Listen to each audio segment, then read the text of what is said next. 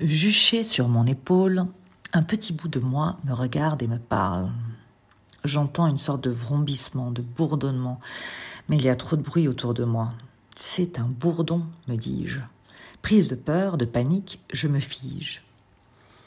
Ce petit bourdon, me dis-je, est un petit bout de moi. Je ne peux pas fuir. Je ne peux être que tétanisé. Alors je prends une pelle, pas très loin de moi, et décide, pour lui échapper, de creuser dans le sable pour m'enterrer vivante. Surtout, dans l'espoir de le faire fuir. À ma grande déception, je me rends compte qu'il reste là, et il continue encore et encore à marmonner sans aucune intention de s'arrêter.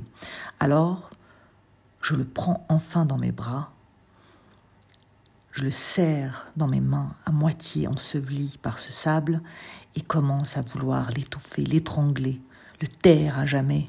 Et là, j'entends ⁇ Je t'aime, je t'aime, je t'aime ⁇